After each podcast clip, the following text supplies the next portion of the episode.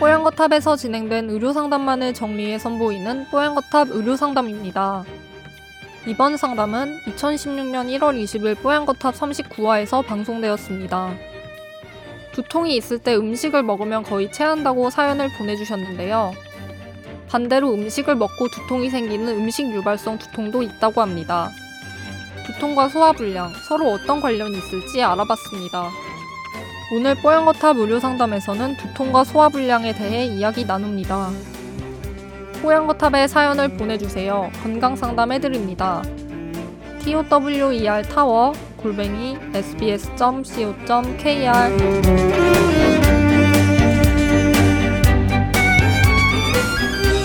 이분의 고민은 32살 사무직 직장인 여성 이분의 고민은 잦은 소화불량으로 인한 식체입니다. 많이 체하시나 봐요. 20대 초반부터 지금 서른이 넘어간 음, 이 시점까지 음, 가끔 그렇게 체해서 고생을 하신답니다. 아, 원인은 잘은 모른다고 하셨어요. 그런데 늘 두통이 있을 때 음식을 먹으면 거의 8, 90% 체했다고 합니다. 아, 그런데 음식은 크게 영향이 없는 것 같고, 과식도 별로 안 했다고, 예, 과식으로 인한 식체도 없는 것 같다고 하셨습니다. 체한 후에는 늘, 뭐, 두통은 말할 것도 없고, 구토에 시달려 오셨대요. 아, 약을 먹어보기도 했답니다. 근데 약까지도 그냥, 어, 그대로 그냥 넘어오는 거예요. 물약도 전혀 소화가 되지 않은 상태로 물약도 그냥 곧바로 그냥 토하게 되신답니다. 얼마나 괴로우셨겠어요? 두통도 어마어마해서 체하면 일단 아무것도 못하고 자, 주무시는 거예요. 건강검진 받아봤는데 역류성 식도염 위험 있다는 진단 받으셨다고 합니다.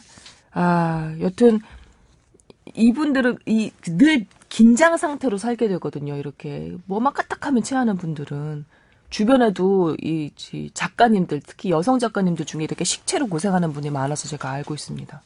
어떻게 하면 좋을까요? 음. 일단 두통, 두통에 관해서 두통이 있을 때 음식을 먹는 것, 그러니까 두통이 아니라 통증이 있을 때 음식을 먹으면 체하기가 쉽습니다. 아 원래 그래요? 네, 통증은 음. 그러니까 제가 일전에 말씀드린 적이 있는데 통증은 우리나라 우리 몸의 교감 신경을 활성화시킵니다. 음. 상대적으로 부교감 신경을 약화시키는데 음. 소화와 관련된 거는 부교감 신경이 관장을 합니다. 음. 나의 교감 신경 톤이 증가하고 부교감 신경 톤이 낮아지면 당연히 소화가 오. 안 되는 거죠. 그러니까 두통뿐만 아니라 다른 데가 아파도 소화는 잘 안 됩니다. 음. 그러니까 통증이 있을 때는 가, 그러니까 조금 적게 드시고 음. 그다음에 소화가 잘 되는 음식을 드셔야 되는 건데 아 이분은 그러면 정상적이었던 거네요. 두통이 있을 때 음식 섭취하면 체했다는 거는 그런데 이제 조금 애매한 게 네. 반드시 순서가 두통이 먼저 있었고 체했느냐라는 것 그렇다면 그거는 이제 어느 정도 설명이 되는데 이분도 이제 그 말 말씀을 하다 보면 체할 때 음식과 음식을 먹으면 체하고 그러면 두통이 더 심해지는 건지 네, 맞아요. 그런 경우 또 다르거든요. 그러니까 이를테면 음식을 먹고 나서 체한 것과 두통이 나타난다. 이 순서가 바뀌면 이건 또 진단명이 좀 달라질 수 있습니다. 그래요? 우리가 음식 유발성 두통이라고 하는데 음. 식 어떤 특정 음식을 먹으면 그 음식이 나에게 두통을 유발하는 그런 증상들이 있어요. 이분의 저 사연에 보면 두통 이후에 체하고 난 다음에는 두통이 사라졌다는 얘기는 없는 것으로 보아 그리고 두통이 어마어마해서 체하면 일단 무조건 잤습니다라고 쓰신 것으로 보아 체한 이후에도 두통은 사라지지 않았던 것 같아요. 네, 그래서 일단 저는 이 두통에 대한 그 매니지먼트를 조금 전문적으로 들어가셨으면 좋겠어요. 음. 이분이 만약 전문적인 분한테 봤으면 이게 편두통인지 아니면 긴장형 두통인지 아니 그리고 아니면 유발 음식 유발성 두통인지 음. 식 유발성 두통 두통 같은 경우에는 음식의 양과 별로 관계가 없다고 되어 있습니다.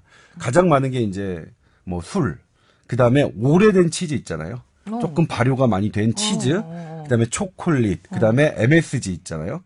MSG는 좀 논란이 있긴 합니다만 네. MSG가 많이 들어간 음식도 어쨌든 두통을 유발할 수 있다라고 되어 있거든요. 상관없이. 네, 양하고는 상관없이. 일종의 그러니까 음식 유발성 두통은 그러니까 음식 유발성 천식이라는 게 있거든요. 특정 음식에 대해서 내 몸이 과도하게 반응하는 그런 알러지인데 네. 음식 유발성 두통은 아직 명확하게 우리가 어떤 기전이라고 모르지만 음. 그런 것과 유사하지 않냐. 그래서 어떤 특정한 물질에 내가 노출되면 거기에 반응하는 세포가 과도하게 항진돼서 어. 두통을 유발하는 것 아니냐. 근데 보통은 편두통의 형 양상으로 옵니다. 음. 그리고 편두통은 전조 증상이 있거든요. 그러니까 그 전조 증상이 하나로 체한 것처럼 느껴지는 것일 수 있거든요. 아. 그러니까 두통에 포커스를 두면 이렇게 설명이 가능한데 음. 문제는 먼저 이분이 체하는 게 먼저다라고 해서 소화불량에 어떤 이 영향이 있는 상태에서 두통이 메이저가 아니라면 이건 또 다시 이제 처음 focusing을 소화기 그러니까 나의 위장관 기능에 또 focusing을 맞춰야겠죠. 음, 이분이 잦은 소화 불량 때문에도 고생을 하신 분인 것 같아요.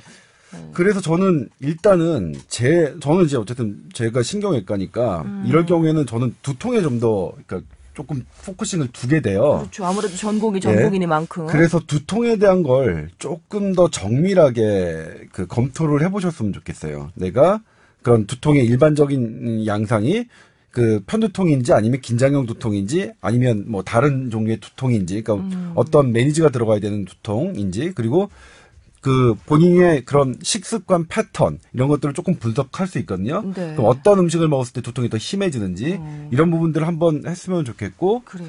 그 다음에 또 다른 방법으로는 그 반대죠.